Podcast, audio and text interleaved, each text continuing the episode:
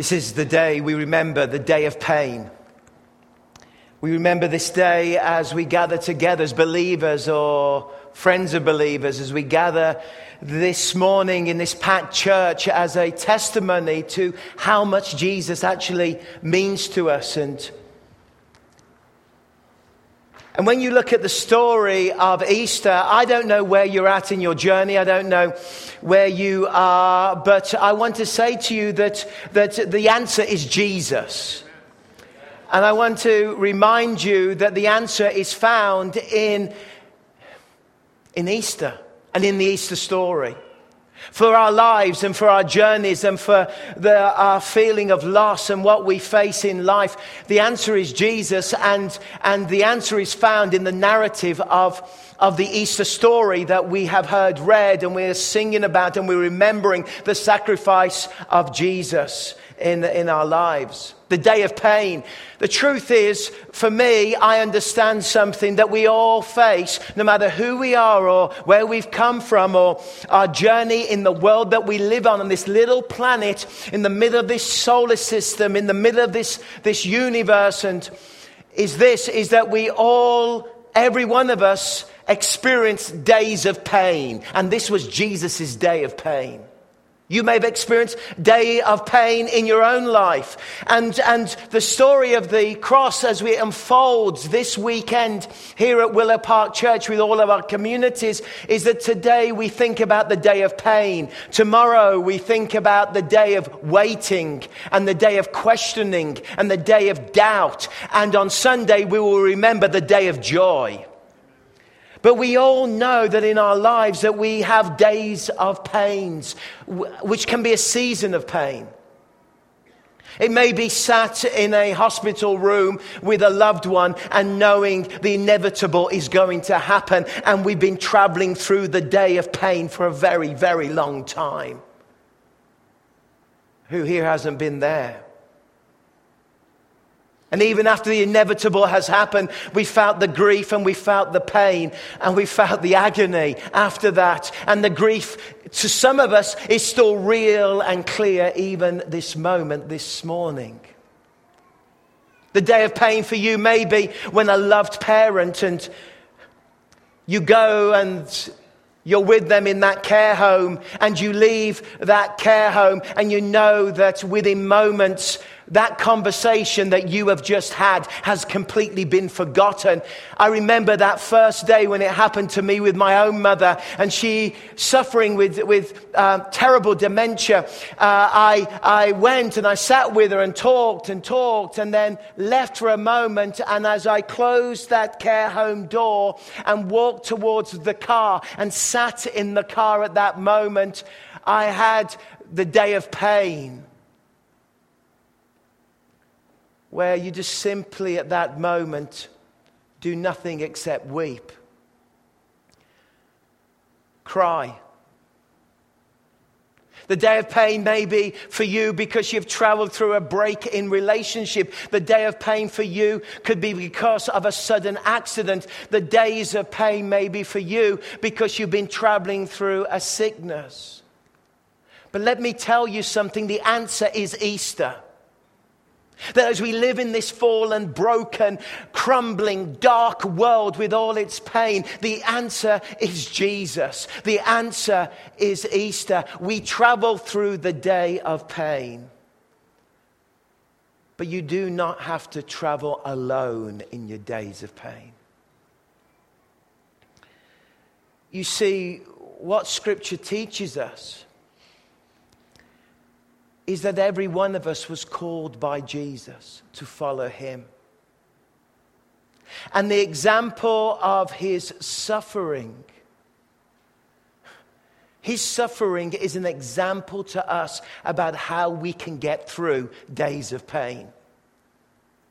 You see, Peter tells us this that he is that example for us. To this you were called because of Christ's suffering for you leaving you an example that you should follow in his steps. An example that you should follow in his steps. An example that we can follow. We can look into the face of Jesus in the middle of our days of pain and see the example. In fact, Eugene Peterson says it this way. He says that he shows us in his steps, if you like, step by step, how we can travel through days of pain because Jesus has traveled through the day of pain.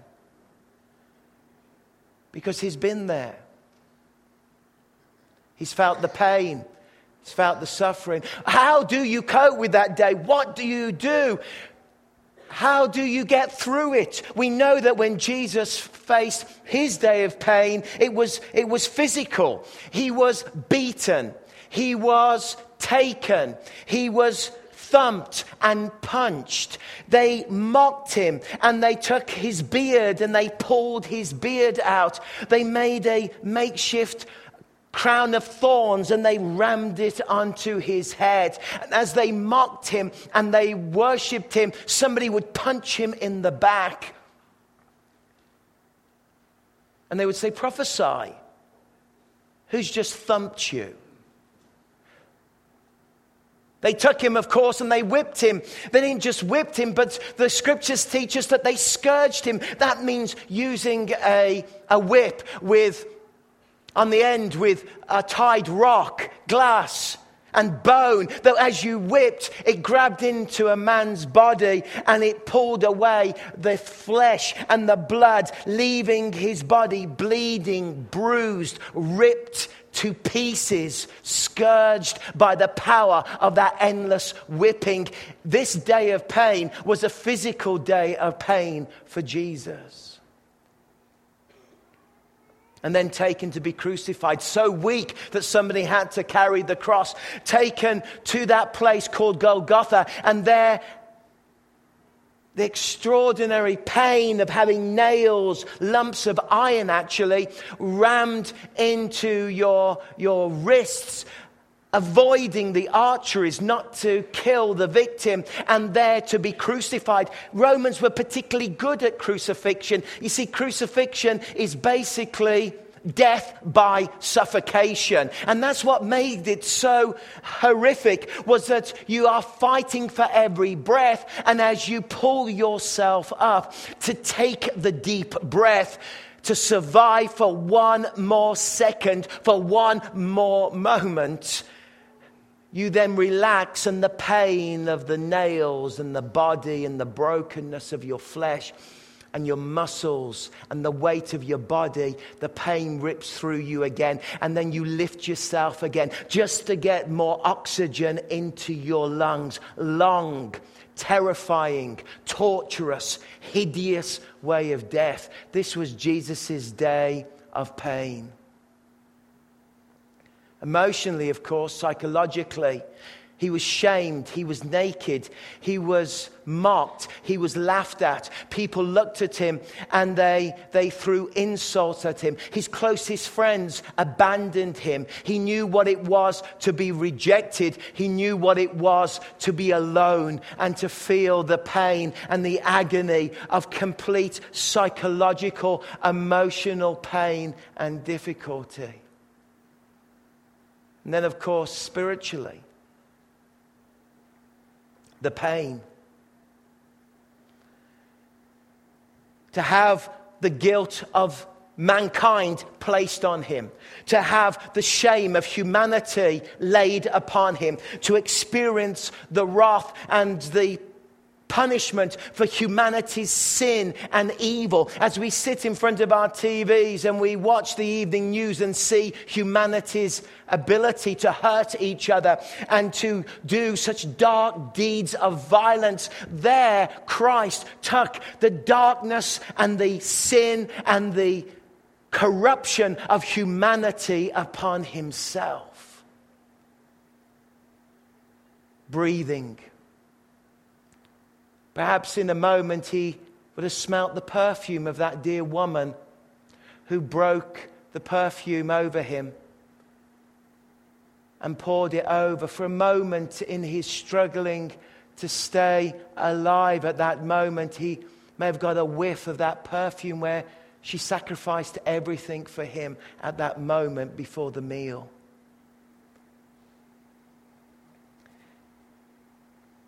Why do I tell you all this? It's Jesus' day of pain. Because what Scripture teaches us and what we've read is that his day of pain, his journey through to Sunday is an example step by step to know that you can get through your days of pain, that God is, loves you, that God is with you. In fact, it says that we have a high priest who not only knows us, but he empathizes with us all of our pain and our temptation and our weakness and our difficulty. This high priest, he is the one one who understands you. He understands your pain. He understands your difficulty. He is our high priest that whatever you're traveling through in your day of pain, looking for the day of joy, the day of victory, the high priest empathizes with you. The high priest, he himself suffered when he was tempted. He is able what? To help those who are being tempted. Those of us who are traveling through our own crucifixion, those of us who are traveling through our own days of pain. And we can either choose to get angry with God, reject God, walk away from God on the day of pain, or we can follow the step by step example of Jesus. But you might say, Pastor Phil, what is the step by step example of Jesus? Well, I haven't got time to unpack it all, but as you read the story, you understand. But two things I want to say. First of all, the example of Jesus, step by step, to get through the day of pain may surprise you, but for Jesus, he needed his friends, community, people around us. Help us to get through the days of pain that we travel through life. That's why Willow Park Church small groups are so important because there are some times you can't get through life without a group of Christian friends who are praying for you, who are supporting you, who are traveling with you. Friendship and community. Jesus needed that. In fact, the scripture says this that he went with his disciples to a place called Gethsemane and he said to them, Sit here a while, I'll go over there and I'll pray.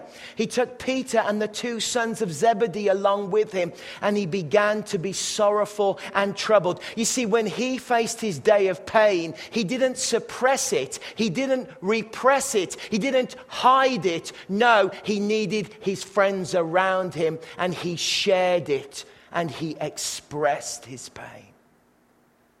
And here in the garden, he is suffering. But he's not trying to do it alone. He wants to do it with others he loves who can help him through this longest of days. And friends, when we travel through days of pain, what we need is people who pray, people that will stand with us, people that will travel with us. He didn't suppress, he expressed what he was going through. He was sorrowful.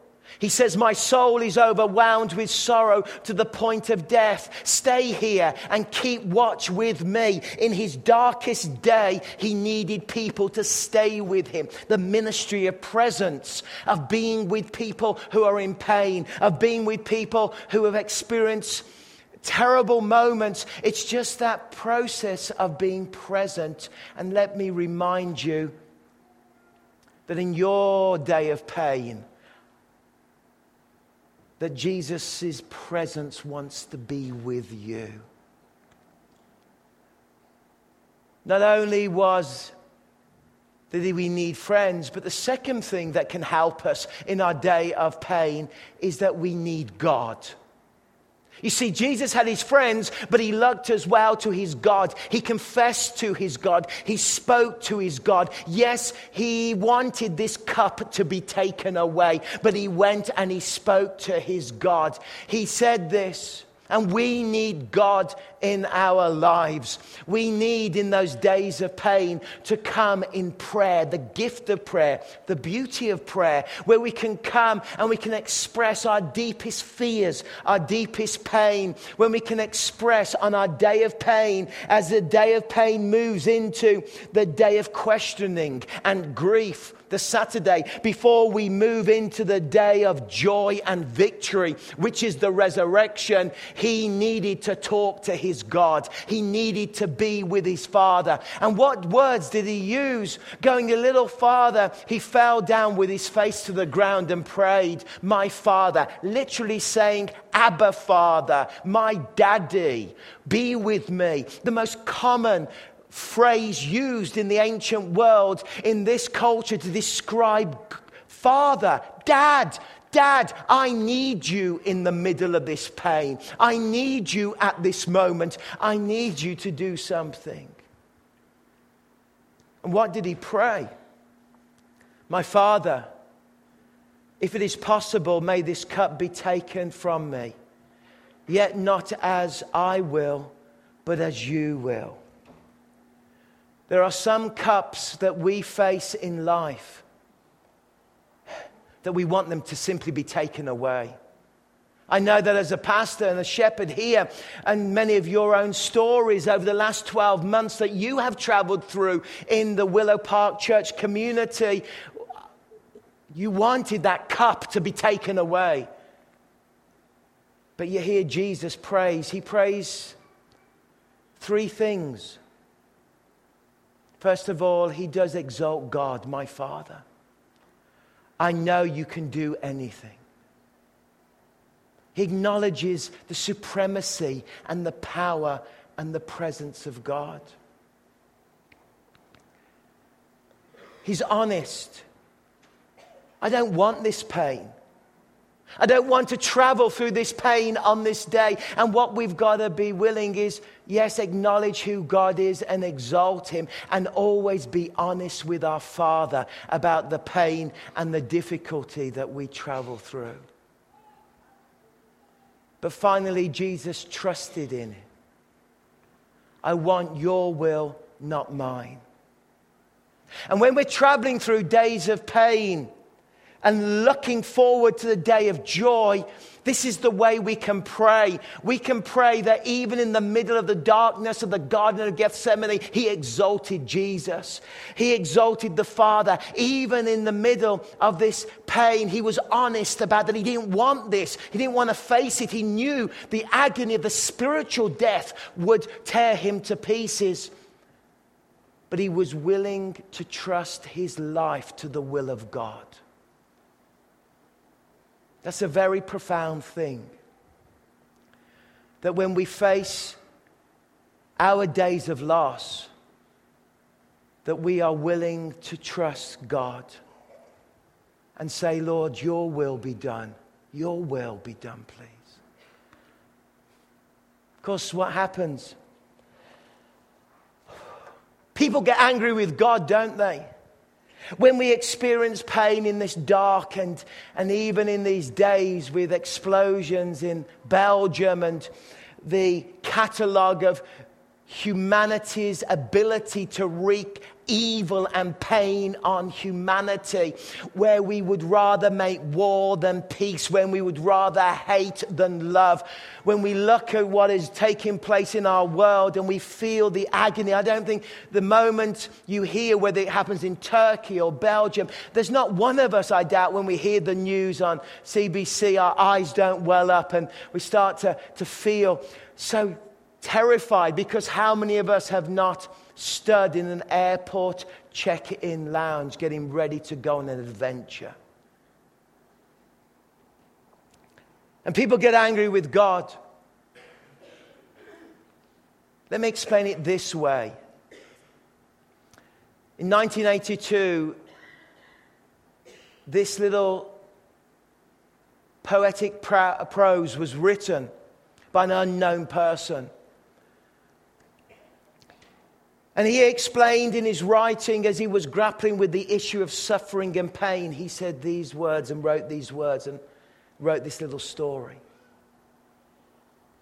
He said, I want you to imagine that at the end of time, there's a mighty field, a mighty plain, and billions of people gather on this mighty plain in this moment.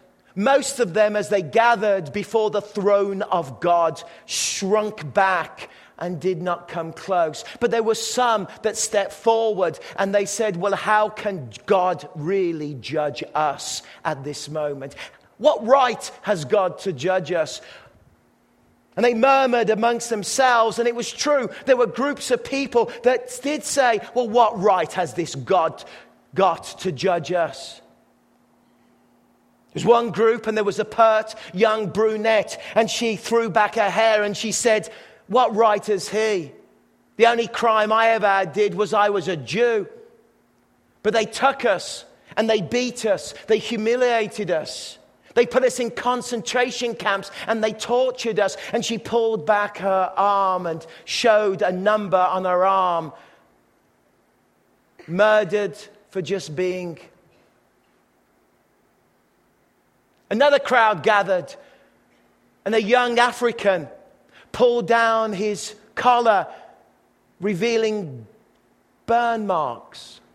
Lynched, a slave lynched because of no crime except the color of my skin. What right has this God got to judge me?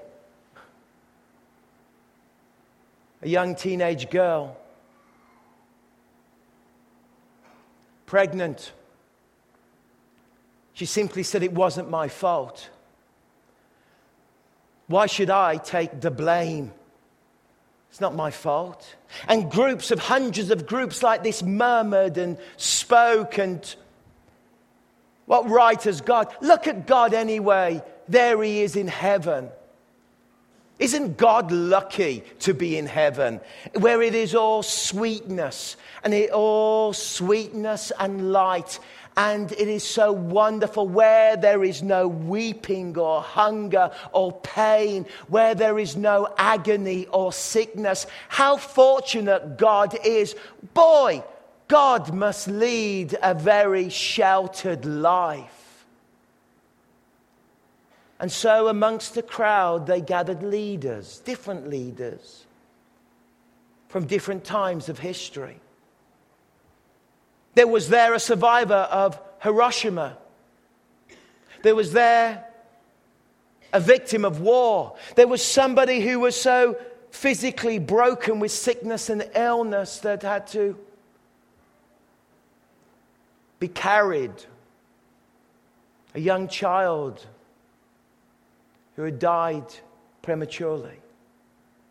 Crowds of these accusers came up and they would go to the throne of God and they would present their claim towards God. How can God judge us? And so they walked forward towards the throne. And they simply said these words before God could be qualified to be our judge. How can He be qualified to be our judge? He must endure what they had endured. Their decision was that God should be sentenced to live on earth as a man. Let him be born a Jew. Let the legitimacy of his birth be doubted. Give him a work so difficult that even his family would think him completely out of his mind. Let him be betrayed by his closest friends. Let him face false charges. Be tried by a prejudiced jury and convicted by a cowardly judge. Let him be tortured at the last, let him see what it means to be terribly alone. Then let him die, so that there can be no doubt that he is dead. And let there be a great host of witnesses to verify it, they said. As each leader announced his portion of the sentence, Loud murmurs of approval went out from the throng of people assembled. And when the last had finished pronouncing their sentence, there was a long silence, and no one uttered a word. No one moved. For suddenly, all knew that God had already served his sentence. All knew that God had already served his sentence. Your day of pain, my day of pain, we have a high priest who empathizes, who has shown us the way forward. We have a God that has come down to humanity, lived in our neighborhood, and has experienced all that humanity can throw at him. Why? Because he loves you and he wants to save you and he wants to be with you in your day of pain. Let's pray together.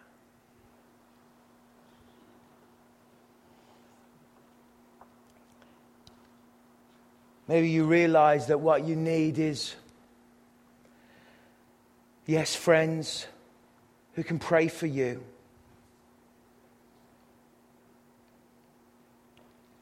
Maybe you realize that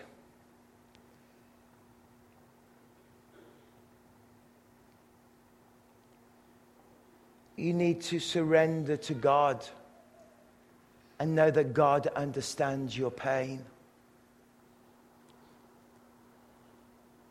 Maybe you've never committed your life to Christ.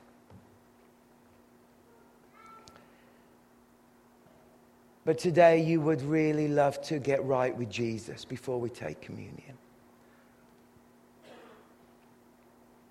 Romans tells us that if we confess our sins, He's faithful and just and will forgive us of all our iniquities.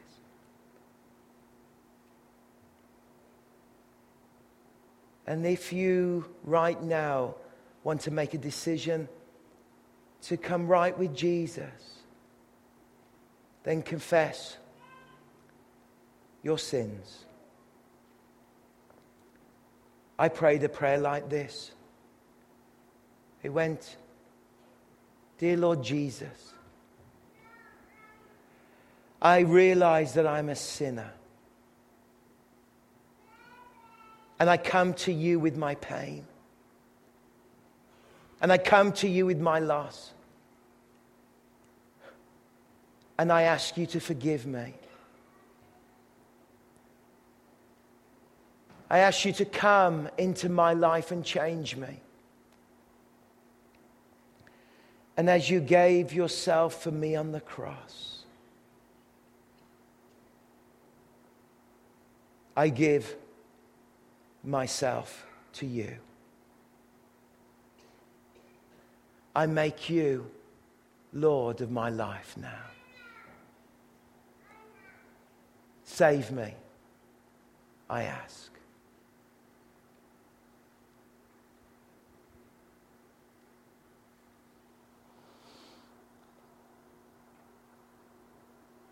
On the night in which the Lord Jesus Christ was betrayed, he took bread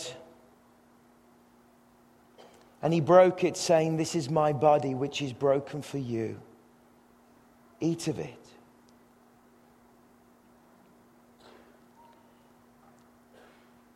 And in the same way, he took the cup and he poured out the wine, saying, This is my blood that takes away the sins of the world. Drink of it. And Father, we pray now that you will bless this bread and bless this wine. And we remember that you have given your life for us and that our days of pain can be met with the presence of Jesus. But we thank you that the day of joy is coming. The day of joy is coming. You have served the sentence. You have paid the price. You have given back to humanity what was lost. Jesus, you did it for us. Thank you for that, Lord. Amen.